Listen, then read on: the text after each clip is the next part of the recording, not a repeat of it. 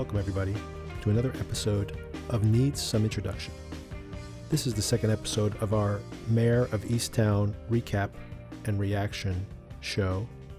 We'll be dropping these as quickly as we can after we watch the episode, so usually on Monday, hopefully no later than Tuesdays, depending on scheduling. I hope you listen along as you watch, or if you binge the show at the end, then you can always catch up with our recordings. They'll be here in the main feed. Once again, we're on Apple Podcasts now, and if you haven't left us a review, I'd really appreciate it. It really does make a difference, and a five-star review, or I should say a five-star rating, or any kind of review is really helpful. I really enjoyed this episode of the show, more so than the first, to be honest, and as did Sona. I think she liked this one better as well. The show is starting to find its footing, and I really did enjoy it, and you'll hear a lot more about that in our conversation. Let's get on with the show.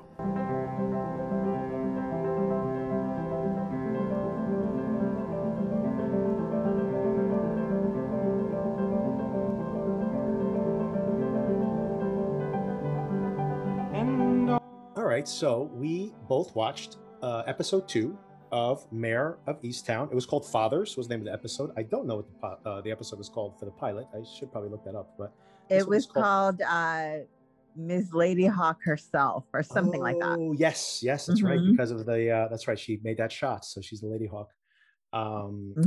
So this was interesting because of the context of the. I'm always curious. Some shows don't care about this, but this episode, at least, really seemed to care about the title being thematically important, and fathers, of course, right? So you have, obviously all these different fathers. The priest is a father, right? So there's all these layers to the different fathers we saw in this episode. So I thought that was interesting. And I wonder if it's going to continue. There'll be something thematic in the titles. I'm very curious to know. And is Guy Pearce a father, right? We don't know yet. He's definitely of age. So we're curious. We have not met any family of his, right? I didn't even think about that till right now. But, he's like probably the only man we saw last night that doesn't have some father, quote unquote, attachment to his name, right? So maybe that is something that will be revealed over time. Well, the detective as well, I would say. The new detective, right? Right. Although he's younger. Oh, yeah. I wanted to call that out. New member of the cast, Evan Peters. I just saw him in WandaVision. So I just saw him very recently. And you probably know him from all the American Horror Stories because I know you've watched a lot of those, right? Yeah. That's right. But you know what? For some reason, I did not recognize him here. And I actually had to look up who was playing the character. The dark hair. He's always a blonde, even in WandaVision. Is that why? Yeah. Yeah. And I felt like maybe he lost a little of his baby face, maybe. But it was distracting me to the point when I was watching it that in the middle of the episode, I looked up who it was because I couldn't get it down and it was bothering me. Maybe a little bit of a spoiler that he's in WandaVision, but I don't care. I don't watch that. So as far as I'm concerned, you can tell me everything about WandaVision. And I'm sure, I'm pretty certain more people watched WandaVision than watched this. So. Yeah. Okay, so I liked it. I liked it a lot. And this goes back to what I called out last episode, which is that I, in general, have an issue with pilot episodes. Even like The Wire, which I love, has a rough pilot episode. I think pilots, they try to do too much. I can only imagine writing a pilot.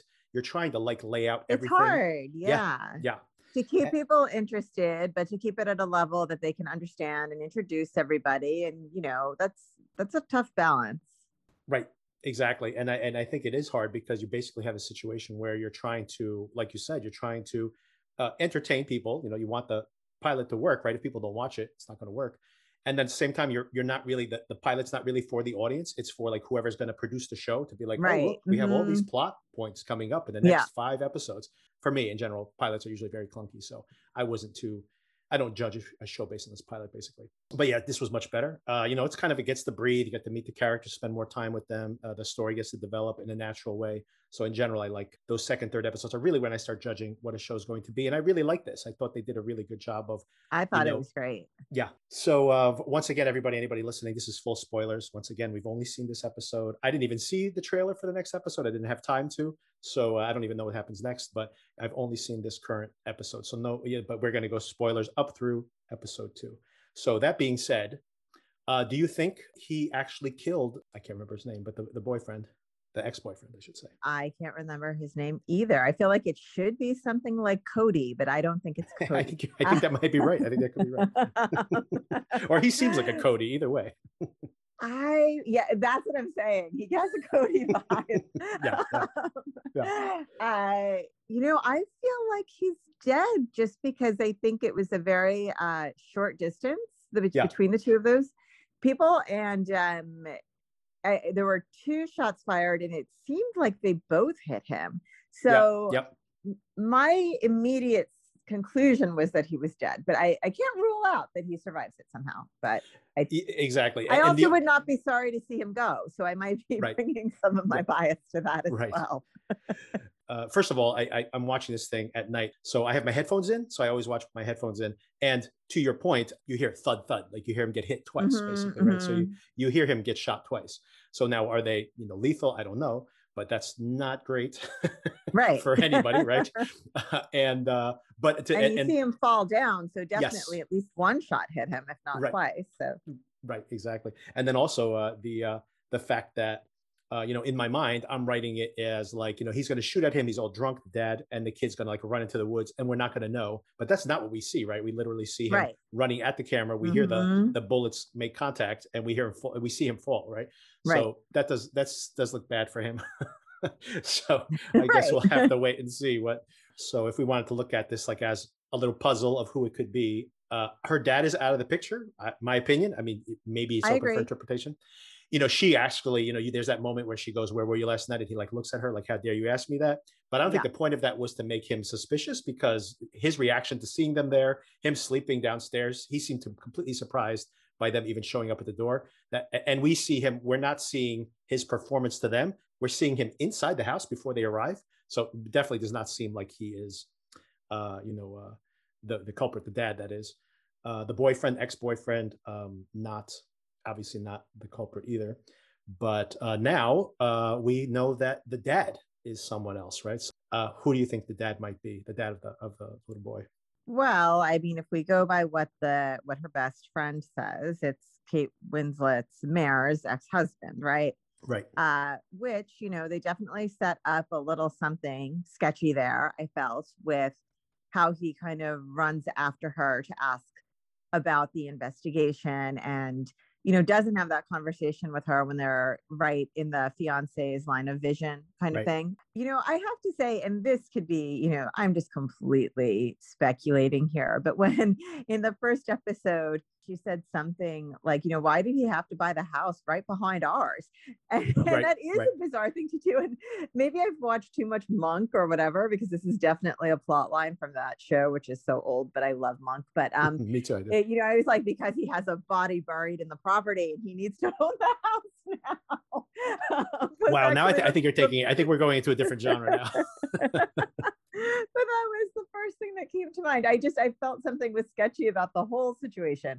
I think, you know, the way he said, "Oh, I heard she had family trouble at home, but she never told me herself." There's certainly something going on there.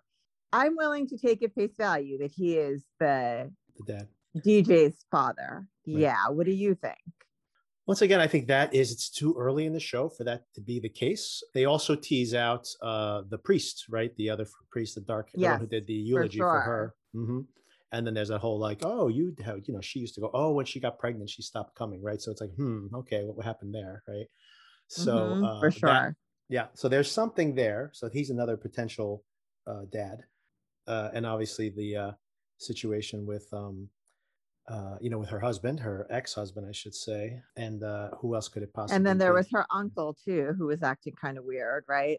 Not the one married to, see, this is the problem. There's so many people in the cast. I know, exactly. Not the one married to Mare's friend, but the other brother, I suppose. Yeah.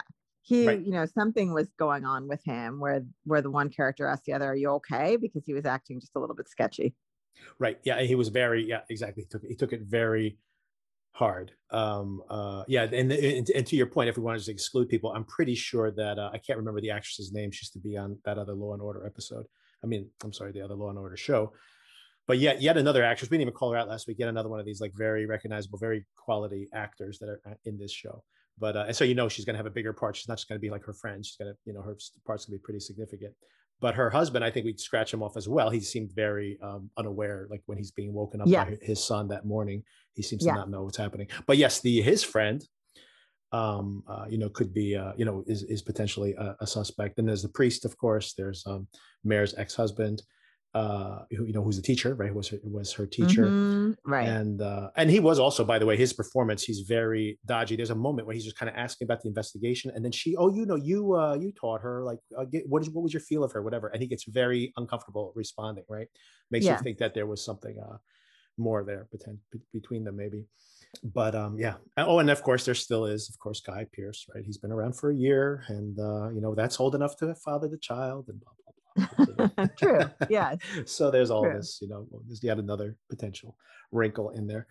And once again, I hope I'm wrong about that. That would be terrible if, at the end we're like, oh, it was him the whole time. The first suspect it was him. That would be very The Undoing of it. Yes, yeah. Oh, I haven't seen that, yeah. But I guess you're. But I've heard very disappointing things about the finale of that. So. Yeah. Craig Zobel, same director, so that stylistically, there's really, it's almost like, feels like it's just a continuation of a movie, right? Everything's very, very much the same. Mm-hmm. Oh, what do you think about? Speaking of fathers, what do you think about the dad who owns the? Yeah, I feel like it's Brianna or something like that. Yes, yes, yeah. Yes. But yes, her father. What do you think about that whole thing? Right? She's like, my God, like, what a psychopath, right? So, first of all, I don't know who would have the nerve to do this to a detective that, like, theoretically holds some of your kid's future in her hands. Like, I don't think you understand how this works, right? Like, you don't want to antagonize that person, right? Because she's clearly not going to be intimidated into doing what he wants. He just seemed like to go from 0 to 100 immediately, even past 100. I mean, he's essentially stalking her, right? And not trying to hide the fact that he's stalking her whatsoever.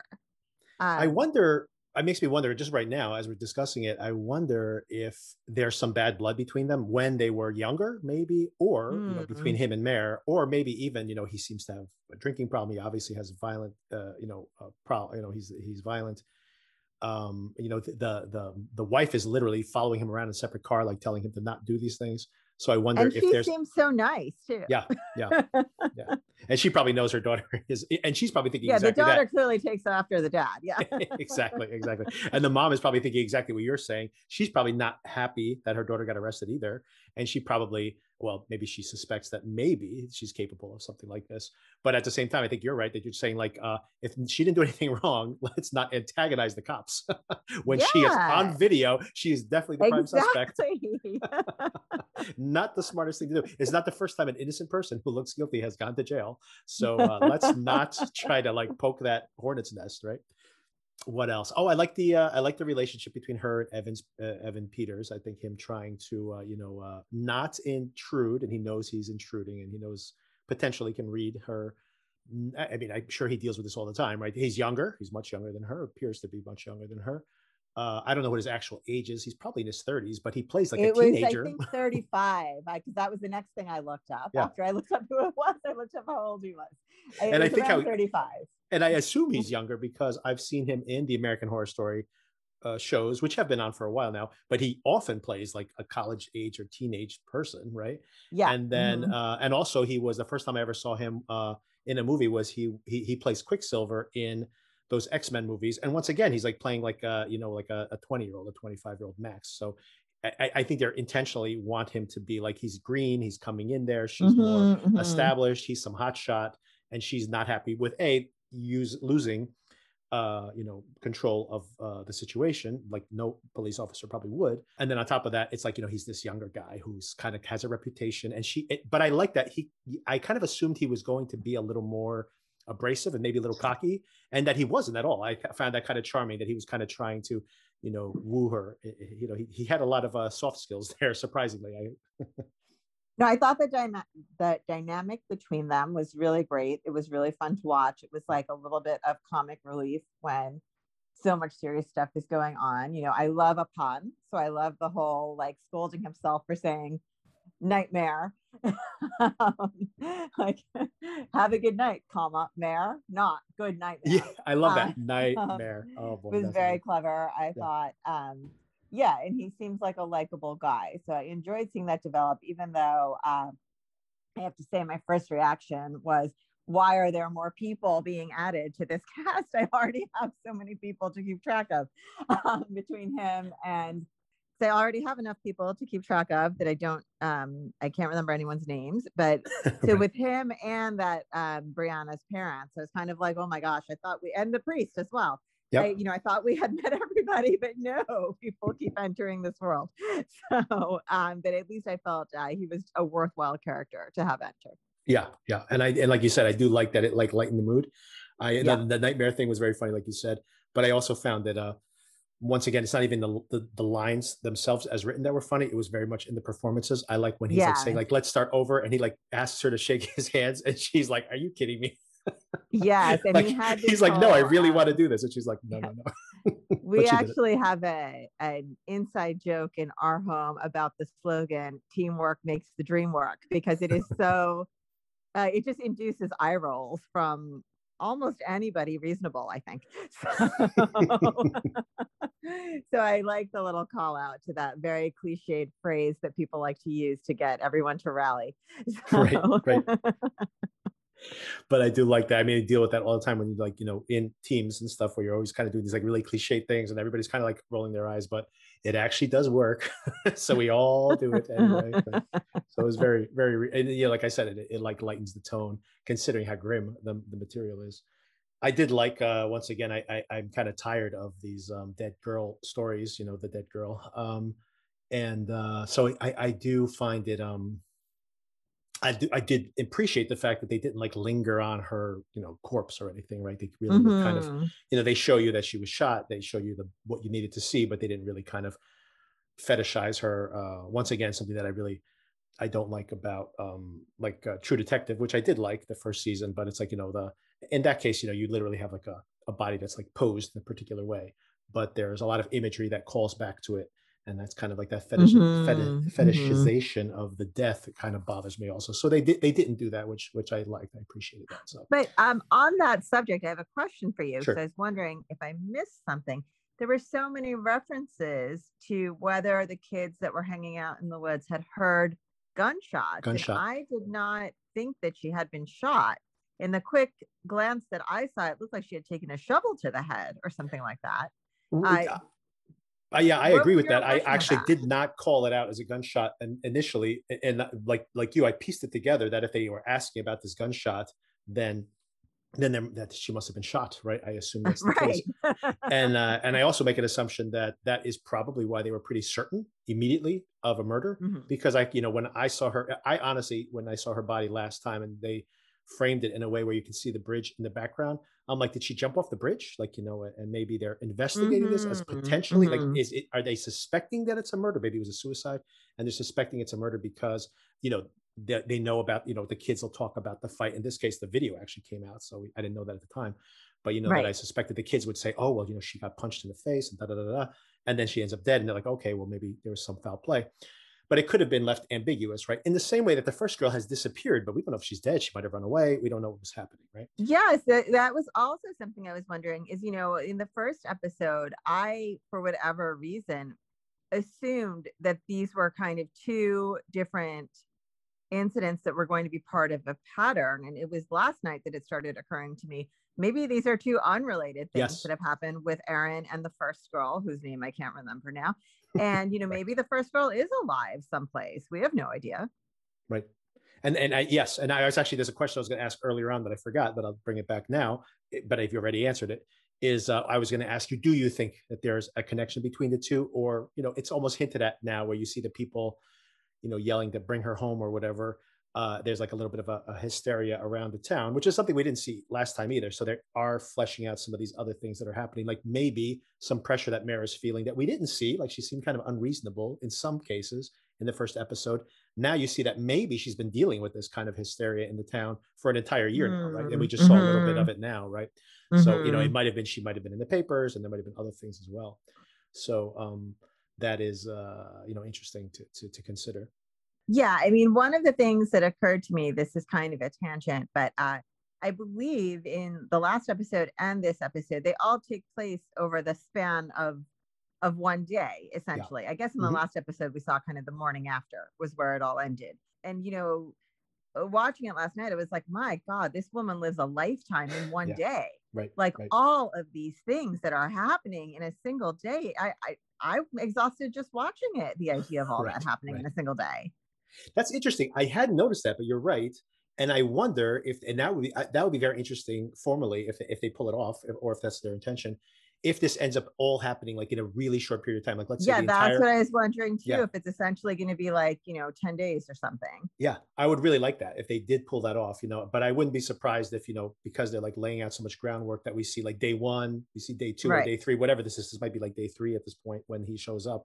Might have been the second day, something like that. I think the press conference was one day and then he shows up the next day, but it might be the same day because they told her about it when she's doing the press conference that he was going to be there. Right. So maybe it's all one day. You might be right. Right. But, and then he's asking if she wants coffee the next morning at the end of the episode. Right. Yeah. So, and that's the implication is that it's the next day. Right. So it's all like, we're at like day three at this point or something like that. So you might be right. And the next episode might pick up right from where we left off. But I wouldn't be surprised. A lot of times, like I said, you're laying a lot of groundwork. I wouldn't be surprised if all of a sudden you jump a week ahead and, Yeah, I agree. They're looking at like whatever, there's another headline, something else happens, there's a new clue, but you jump a little bit ahead. And now you see them, like him and her, working the clues together. So they've kind of started working together. Like you see that something's happened over the week where they're working together more. Maybe you see her going on a date with Guy Pearce. So now they're more like kind of just straight up boyfriend, girlfriend. So it might just jump ahead a little bit. I wouldn't be surprised. Do you have anything else to mention? So one thing I thought that was interesting that they developed was, what had happened with Mare's son. And we find out that he committed suicide and, going back to like, my God, this woman. Right. So this episode definitely doesn't take place in one day. Right. Because it starts and then she says, I'll go see the pediatrician in the morning on my way to work. So my whole theory is shot. Okay. See if you can edit that part out. Okay. Yeah. I probably will. I'll just cut straight to this point. Okay. Yeah. Just skip that part. So, I thought it was interesting. First of all, we found out what happened with her son. We found out what happened with the son's wife, girlfriend, whatever she may have been, the mother of DJ. And I thought you could see that, and this is kind of where, I feel that sympathy for her of like, my God, she goes through so much in a single day of, along with all of this going on and the missing girl from a couple of years ago and the murdered girl from now, she's also having this traumatic experience of worrying about the kid she's raising now and whether he's going to develop these same behaviors. And you find out that not just, that her son committed suicide, but all of this slew of diagnosis that he's had of different issues. And, you can imagine what she and her ex-husband must have gone through trying to raise this kid and take care of him and give him what he needs. And that she's, in her mind, her worst case scenario is, oh my gosh, this whole pattern is repeating itself. I'm going to have to do this whole thing again. Right. And how can I get in front of it? How can I preempt it? How can I make it turn out differently this time? And, the stress of that as a parent, right? Like where all you want is for your kid to be happy and healthy. I just really felt for her and that like she's got all of this other stuff going on in her life. And then on top of it, this is probably the most important thing to her. Yeah, absolutely. And to that point, and I forgot that part. I'm so glad you brought it up because I thought, first of all, her performance in that scene is terrific. When she's talking to the doctor and she's basically laying it out there, she seems like someone who doesn't really talk about herself. And then she's just saying, well, we have this concern, and she kind of like breaks in the middle of it. It's very touching to see her deal with that. And like you said, it brings up all these different things. When you think about this context she's in, she obviously dealt with the death of a child. She's dealing with these missing girls, these dead girls, right? So these parents are now reminding her of what she went through. And then you think about the dynamic inside the home, right? Where her mom maybe moved back in because who knows what her circumstance was, at that point. Mm-hmm. Her daughter has to deal with this, being the surviving child and what what pressure that puts on her and all that. And of course, assuming that maybe that's what broke up the marriage too. So it's like this thing that like haunts like all of her relationships, right? So it's like definitely an interesting aspect to it, right? And I think it's great that you call that out. I think it's very, very important to her and to the episode itself is kind of what they're developing there. And speaking of the daughter, I feel like, there was something going on with why she was not answering her phone all day when Mare is trying to call her, because, we do know where she was part of the day, that she was visiting with the bio mom of the son, and understandable why she wouldn't answer the phone just then, but where was she the whole rest of the day when all of this is going on? So I feel like maybe that's something that will get explained later, that she was doing something of some significance to the plot somehow. Right. I assume that there's something there. There's something she's hiding. Right. Although I don't know if it correlates, because like you said, we saw her earlier in the day and she didn't seem to be, you know, feeling guilty or anything. She just seemed to be like hanging out. And if anything, she was very concerned about, and maybe that's, you know, in my mind, that's also possibly why she's dodging her mother's call, is she doesn't want to have the conversation about the whole custody. Right. So that is possibly why she's like, and when her mom's calling up being all mad going like, I need to talk to you, she's like, oh, she wants to talk about this custody thing. I don't want to talk about this right now. Fair point. Yeah. So it is possible. You know, I thought that that is a possibility. Fair point. But they're definitely making it, you know, they're definitely leaving it open to something. And I wouldn't be surprised if it impacts somehow the plot in some way. I'm sure it will, actually. I'm pretty sure all these things are going to tie together in some way. Even if it's just like interpersonally, right? That there's these other character dynamics that are happening in the background that we're not aware of. Yes.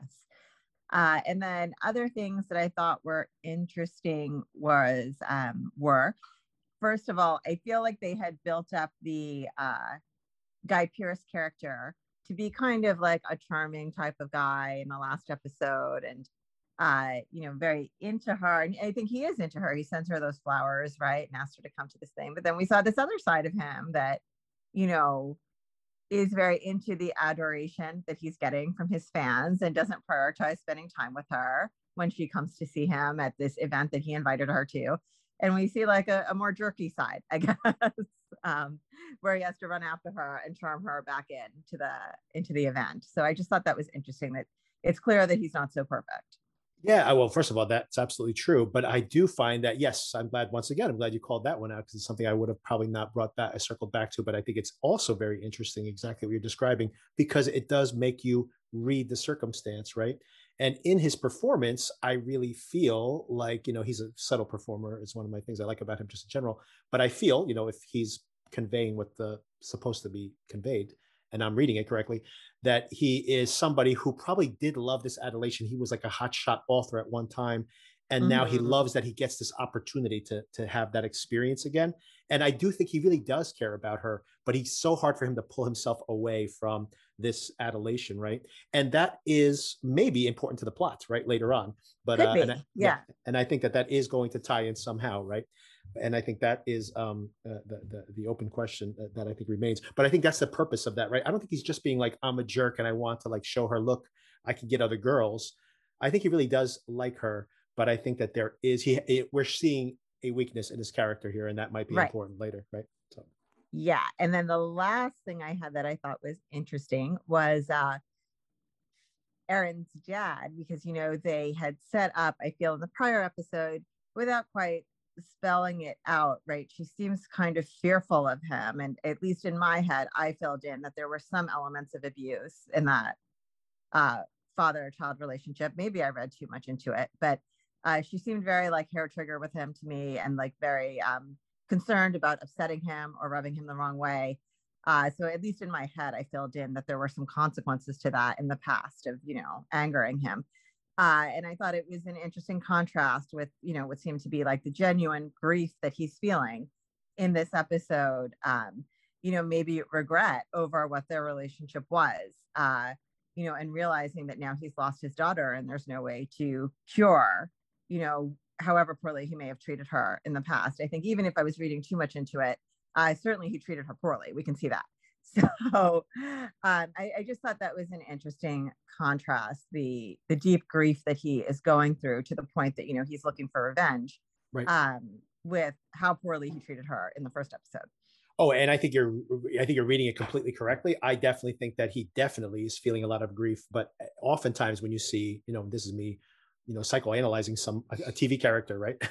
But oftentimes when you see somebody who, I perceive that anyway, you see someone who really suddenly has an extreme emotional reaction to something legitimate that they should react to, but they get violent in that reaction. Oftentimes there is like kind of like a, you know, like you said, there's a guilt, there's a self-blame, and that is part of what's, you know, causing such a strong reaction. So I definitely think you're correct that there's like, you know, minimally, it's just a neglectful abuse, right? That he just kind of like imposes on her, that she's almost has to take on this wifely role in the house while he's like this drunk and maybe, I don't know if he works or not, but you know, he obviously is not as supportive as he could be. He definitely works because in the first episode, he had come home from work in a grouchy mood.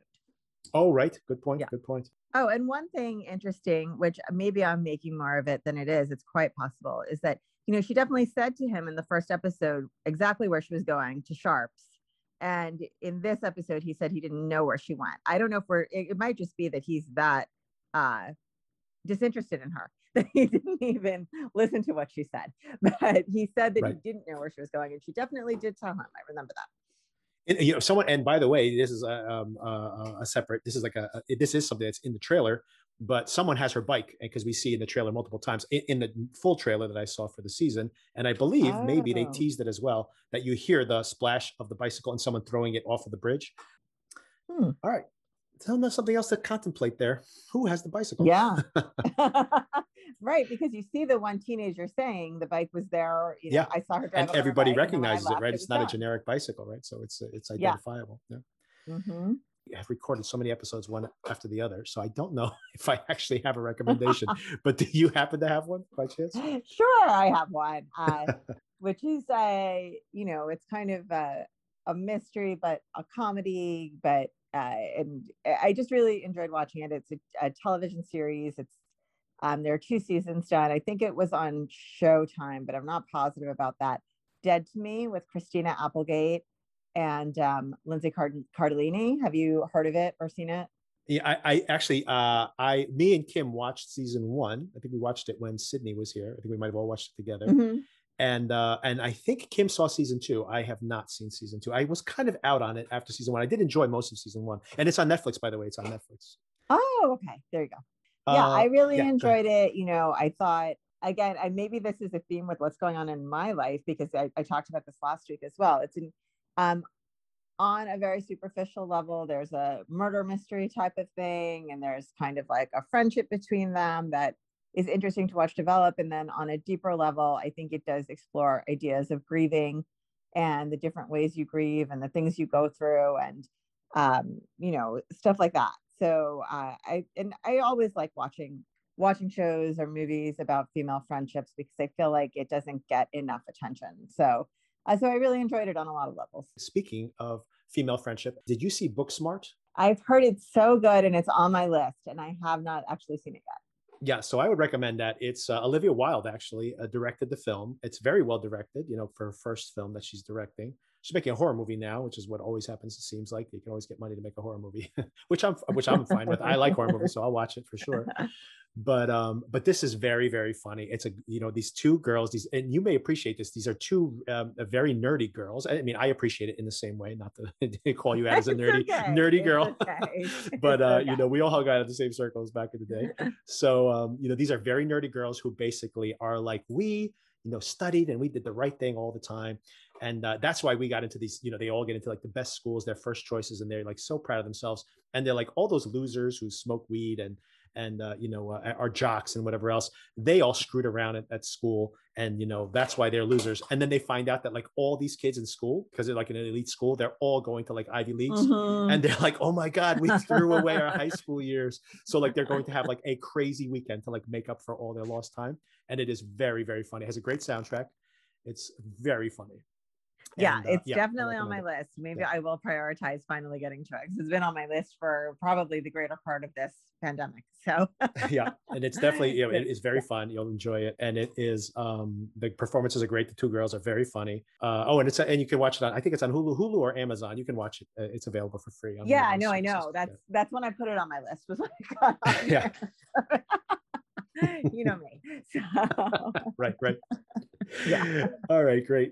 Okay, so I'm looking forward to the next one, and I will let you know. This is going to post quickly. We're going to try to get this out, like probably by tonight or tomorrow morning or so, and then and then we'll touch base again next week. Great, can't wait. All right, talk to you soon. Okay, talk to you later. All right, bye. What if we just spoke?